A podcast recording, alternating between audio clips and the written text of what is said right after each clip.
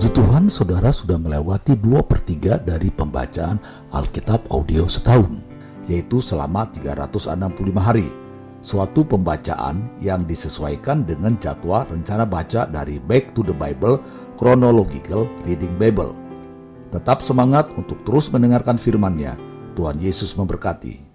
Inilah mendengarkan firman Tuhan hari ke-241.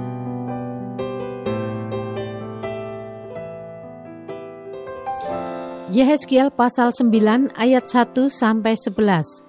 Orang-orang fasik di Yerusalem dibunuh. Lalu aku mendengar dia berseru dengan suara yang nyaring. Maju kemari, hei yang harus menjalankan hukuman atas kota ini, masing-masing dengan alat pemusnah di tangannya.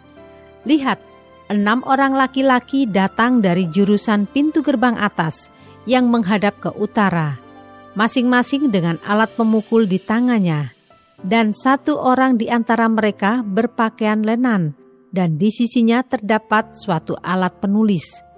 Mereka ini masuk dan berdiri di samping mesbah tembaga. Pada saat itu, kemuliaan Allah Israel sudah terangkat dari atas kerup tempatnya semula ke atas ambang pintu bait suci, dan dia memanggil orang yang berpakaian lenan dan yang mempunyai alat penulis di sisinya. Firman Tuhan kepadanya, "Berjalanlah dari tengah-tengah kota, yaitu Yerusalem, dan tulislah huruf T pada dahi orang-orang yang berkeluh kesah karena segala perbuatan-perbuatan keji yang dilakukan di sana." Dan kepada yang lain-lain aku mendengar dia berfirman, Ikutilah dia dari belakang melalui kota itu, dan pukullah sampai mati janganlah merasa sayang dan jangan kenal belas kasihan. Orang-orang tua, teruna-teruna dan darah-darah, anak-anak kecil dan perempuan-perempuan, bunuh dan musnahkan. Tetapi semua orang yang ditandai dengan huruf T itu, jangan singgung. Dan mulailah dari tempat kudusku. Lalu mereka mulai dengan tua-tua yang berada di hadapan bait suci. Kemudian firmannya kepada mereka, najiskanlah bait suci itu, dan penuhilah pelataran-pelatarannya dengan orang-orang yang terbunuh. Pergilah. Mereka pergi keluar dan memukuli orang-orang sampai mati di dalam kota. Sedang mereka memukuli orang-orang sampai mati, waktu itu aku tinggal di belakang. Aku sujud dan berseru. Kataku, aduh Tuhan Allah, Apakah engkau memusnahkan seluruh sisa Israel di dalam mencurahkan amarahmu atas Yerusalem? Jawabnya kepadaku, kesalahan kaum Israel dan Yehuda sangat banyak, sehingga tanah ini penuh hutang darah, dan kota ini penuh ketidakadilan, sebab mereka berkata, Tuhan sudah meninggalkan tanah ini, dan Tuhan tidak melihatnya. Karena itu, aku juga tidak akan merasa sayang dan tidak akan kenal belas kasihan, kelakuan mereka akan kutimpakan atas kepala mereka. Lihat orang yang berpakaian lenan itu dan yang mempunyai alat penulis di sisinya memberikan laporan, katanya, Aku sudah kerjakan seperti engkau perintahkan kepadaku. Yehezkiel pasal 10 ayat 1 sampai 22. Kemuliaan Tuhan meninggalkan bait suci. Lalu aku melihat, sungguh di atas cakrawala yang di atas kepala kerup tampak di atas mereka sesuatu yang menyerupai tahta yang seperti permata lasyurit kelihatannya. Maka ia berkata kepada orang yang berpakaian lenan itu, Masuklah ke bawah kerup dari antara roda-rodanya, dan penuhilah rangkup tanganmu dengan bara api dari tengah-tengah kerup itu, dan hamburkan ke atas kota itu. Lalu aku melihat dia masuk, Kerup-kerup itu berdiri di sebelah selatan bait suci. Waktu orang itu masuk ke tengah-tengah roda-rodanya, dan segumpal awan memenuhi pelataran dalam. Dalam pada itu kemuliaan Tuhan naik dari atas kerup dan pergi ke atas ambang pintu bait suci. Dan bait suci ini dipenuhi oleh awan itu, dan pelatarannya penuh dengan sinar kemuliaan Tuhan. Suara sayap kerup itu terdengar sampai pelataran luar, seperti suara Allah yang Maha Kuasa kalau Ia berfirman. Ia memerintahkan kepada orang yang berpakaian lenan itu, "Ambillah api dari tengah-tengah roda-rodanya." dari tengah-tengah kerup itu. Maka yang berpakaian lenan ini pergi berdiri di samping salah satu dari roda-roda itu. Lalu seorang kerup itu mengulurkan tangannya dari tengah kerup-kerup ke api yang ada di tengah-tengah mereka. Diambilnya sedikit dan ditaruhnya di dalam tangan orang yang berpakaian lenan. Orang ini menerimanya dan pergi. Pada kerup-kerup itu tampak yang menyerupai tangan manusia di bawah sayap mereka.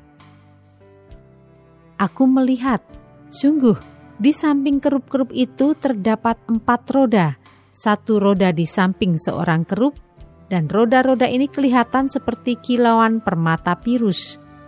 Kelihatannya keempatnya adalah serupa, seolah-olah roda yang satu di tengah-tengah yang lain. Kalau mereka berjalan, mereka dapat menuju ke empat jurusan tanpa berbalik kalau berjalan. Karena tempat mana yang dituju oleh yang di muka, ke situlah pergi yang lain-lain, tanpa berbalik kalau berjalan. Seluruh badan mereka, punggungnya, tangannya, sayapnya, dan roda-rodanya penuh dengan mata sekelilingnya. Ya, roda-roda mereka berempat juga. Aku dengar bahwa roda-rodanya disebut puting beliung masing-masing mempunyai empat muka. Muka yang pertama ialah muka kerup, yang kedua ialah muka manusia, yang ketiga ialah muka singa, dan yang keempat ialah muka Raja Wali. Kerup-kerup itu naik ke atas. Itulah makhluk-makhluk hidup yang dahulu kulihat di tepi sungai Kebar. Kalau kerup-kerup itu berjalan, roda-roda itu juga berjalan di samping mereka kalau kerup-kerup itu mengangkat sayapnya untuk terbang dari tanah, roda-roda itu tidak bergerak dari samping mereka. Kalau kerup-kerup itu berhenti, roda-roda itu berhenti. Kalau kerup-kerup itu naik ke atas, roda-roda itu sama-sama naik dengan mereka. Sebab roh makhluk-makhluk hidup itu ialah di dalam roda-roda itu. Lalu kemuliaan Tuhan pergi dari ambang pintu bait suci dan hinggap di atas kerup-kerup, dan kerup-kerup itu mengangkat sayap mereka. Dan waktu mereka pergi, aku lihat mereka naik dari tanah dan roda-rodanya bersama-sama dengan mereka. Lalu mereka berhenti dekat pintu gerbang rumah Tuhan yang di sebelah timur, sedang kemuliaan Allah Israel berada di atas mereka.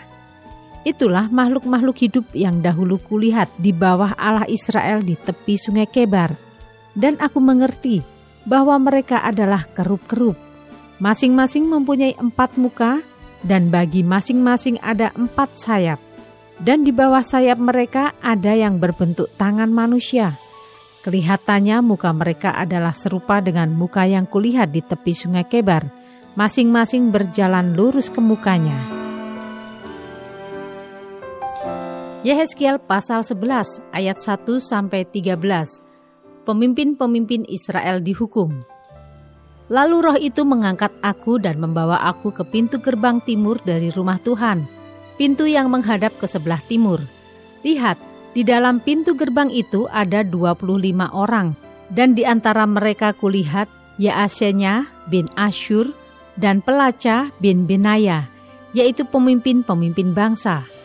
Firmannya kepadaku, Hai anak manusia, inilah orang-orang yang merancang kedurjanaan dan menaburkan nasihat jahat di kota ini, yang mengatakan, Bukankah belum lama berselang rumah-rumah kita dibangun kembali? Kota inilah periuk dan kita dagingnya. Oleh sebab itu bernubuatlah melawan mereka. Bernubuatlah, hai anak manusia. Maka roh Tuhan meliputi aku dan Tuhan berfirman kepadaku, Katakanlah, beginilah firman Tuhan. Kamu berkata-kata begini, Hai kaum Israel, dan aku tahu apa yang timbul dalam hatimu. Orang-orang yang kamu bunuh di kota ini bertambah banyak, dan kamu penuhi jalan-jalannya dengan mereka. Oleh sebab itu, beginilah firman Tuhan Allah. Orang-orang yang kamu bunuh di kota ini, merekalah dagingnya, dan kota inilah periuk tetapi kamu akan kugiring keluar dari dalamnya. Kamu takut kepada pedang, tetapi aku akan mendatangkan pedang atasmu. Demikianlah firman Tuhan Allah. Aku akan menggiring kamu keluar dari dalamnya dan menyerahkan kamu di tangan orang-orang asing, dan menjatuhkan hukuman-hukuman kepadamu. Kamu akan berbahan karena pedang, dan di tanah Israel aku akan menghukum kamu, dan kamu akan mengetahui bahwa akulah Tuhan. Kota ini tidak akan menjadi periuk bagimu ataupun kamu seakan-akan daging di dalamnya. Di tanah Israel aku akan menghukum kamu, dan kamu akan mengetahui bahwa akulah Tuhan, karena kelakuanmu tidak selaras dengan ketetapan-ketetapanku, dan peraturan-peraturanku tidak kamu lakukan. Bahkan engkau melakukan peraturan-peraturan bangsa-bangsa yang di sekitarmu. Maka sedang aku bernubuat matilah pelaca bin Benaya. Lalu aku sujud dan berseru dengan suara nyaring kataku, Aduh Tuhan Allah, apakah engkau menghabiskan sisa Israel? Ayat 14 sampai 25. Janji tentang pembaharuan Israel.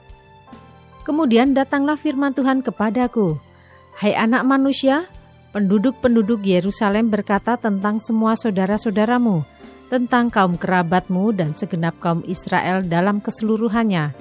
Mereka telah jauh dari Tuhan, kepada kami tanah ini diberikan menjadi milik. Oleh sebab itu katakanlah, beginilah firman Tuhan Allah, walaupun aku membawa mereka jauh-jauh di antara bangsa-bangsa, dan menyerahkan mereka ke negeri-negeri itu, dan aku menjadi tempat kudus yang sedikit artinya bagi mereka di negeri-negeri di mana mereka datang. Oleh sebab itu, katakanlah, beginilah firman Tuhan Allah, Aku akan menghimpunkan kamu dari bangsa-bangsa dan mengumpulkan kamu dari negeri-negeri di mana kamu berserak, dan aku akan memberikan kamu tanah Israel. Maka sesudah mereka datang di sana, mereka akan menjauhkan segala dewa-dewanya yang menjijikkan dan segala perbuatan-perbuatan yang keji dari tanah itu. Aku akan memberikan mereka hati yang lain, dan roh yang baru di dalam batin mereka. Juga aku akan menjauhkan dari tubuh mereka hati yang keras dan memberikan mereka hati yang taat, supaya mereka hidup menurut segala ketetapanku dan peraturan-peraturanku dengan setia. Maka mereka akan menjadi umatku dan aku akan menjadi Allah mereka. Mengenai mereka yang hatinya berpaut pada dewa-dewanya, yang menjijikkan dan pada perbuatan-perbuatannya yang keji, aku akan menimpakan kelakuan mereka atas kepalanya sendiri. Demikianlah firman Tuhan Allah. Maka kerup-kerup itu mengangkat sayap mereka, dan roda-rodanya bergerak bersama-sama dengan mereka, sedang kemuliaan Allah Israel berada di atas mereka. Lalu kemuliaan Tuhan naik ke atas dari tengah-tengah kota dan hinggap di atas gunung yang di sebelah timur kota. Dan roh itu mengangkat aku dan membawa aku kembali di dalam penglihatan yang dari roh Allah ke negeri Kasdim kepada para buangan. Lalu menghilanglah penglihatan yang kulihat itu daripadaku. Dan aku sampaikan kepada para buangan itu segala sesuatu yang diperlihatkan Tuhan kepadaku. Yehezkiel pasal 12 ayat 1 sampai 28. Yehezkiel melambangkan pembuangan Israel. Lalu datanglah firman Tuhan kepadaku, Hai anak manusia, engkau tinggal di tengah-tengah kaum pemberontak yang mempunyai mata untuk melihat tetapi tidak melihat, dan mempunyai telinga untuk mendengar tetapi tidak mendengar, sebab mereka adalah kaum pemberontak. Maka engkau, anak manusia, sediakanlah bagimu barang-barang seorang buangan, dan berjalanlah seperti seorang buangan pada siang hari di hadapan mata mereka.' Pergilah dari tempatmu sekarang ke tempat yang lain, seperti seorang buangan di hadapan mata mereka. Barangkali mereka akan insaf bahwa mereka adalah kaum pemberontak. Bawalah barang-barangmu itu keluar seperti barang-barang seorang buangan pada siang hari di hadapan mata mereka. Dan engkau sendiri harus keluar pada malam hari di hadapan mata mereka, seperti seorang yang harus keluar dan pergi ke pembuangan.' Di hadapan mata mereka, perbuatlah sebuah lubang di tembok dan keluarlah dari situ. Di hadapan mata mereka, taruhlah barang-barangmu ke atas bahumu, dan bawalah itu keluar pada malam gelap. Engkau harus menutupi mukamu, sehingga engkau tidak melihat tanah, sebab aku membuat engkau menjadi lambang bagi kaum Israel. Lalu kulakukan seperti diperintahkan kepadaku. Aku membawa pada siang hari barang-barang seperti barang-barang seorang buangan, dan pada malam hari aku membuat dengan tanganku sebuah lobang di tembok. Pada malam gelap aku keluar dan di hadapan mata mereka aku menaruh barang-barangku ke atas bahuku. Pada hari besoknya datanglah firman Tuhan kepadaku, Hai anak manusia, Bukankah ditanya oleh kaum Israel, kaum pemberontak itu kepadamu, apakah yang kau lakukan ini? Katakanlah kepada mereka, beginilah firman Tuhan Allah, ucapan ilahi ini mengenai Raja di Yerusalem dan seluruh kaum Israel yang tinggal di sana.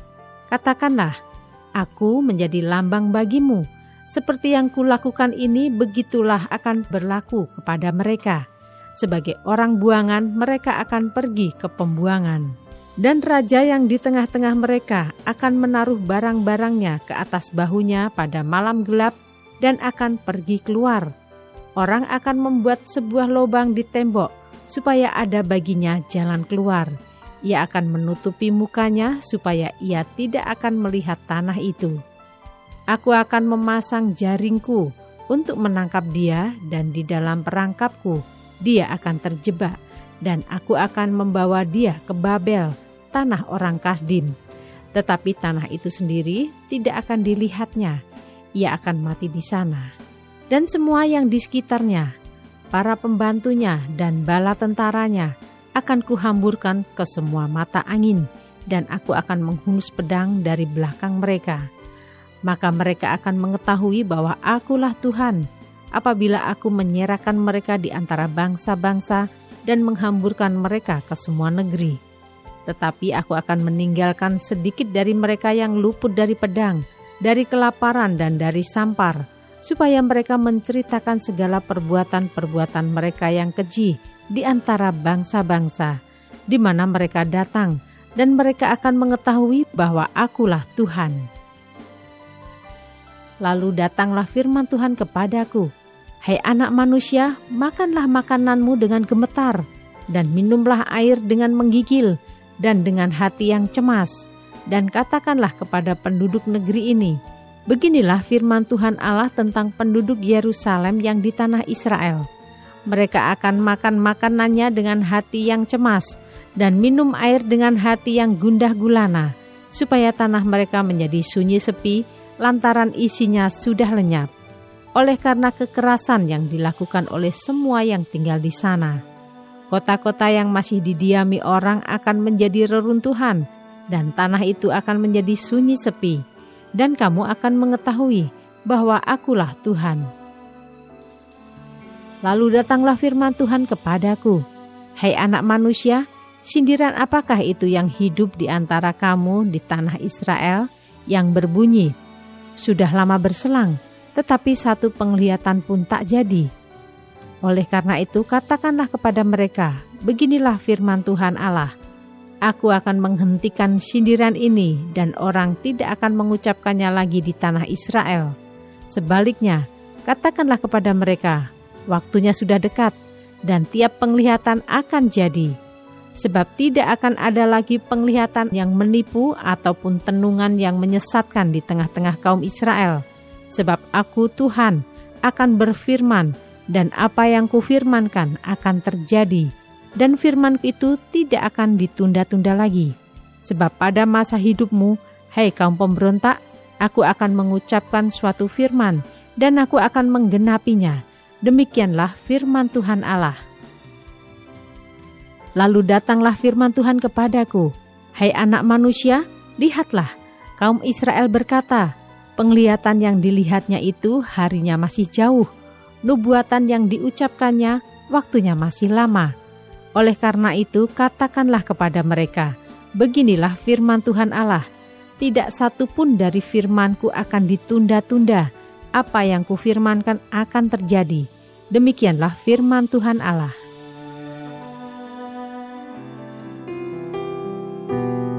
Tetap semangat, teruskanlah mendengarkan firman Tuhan. Sampai jumpa esok hari.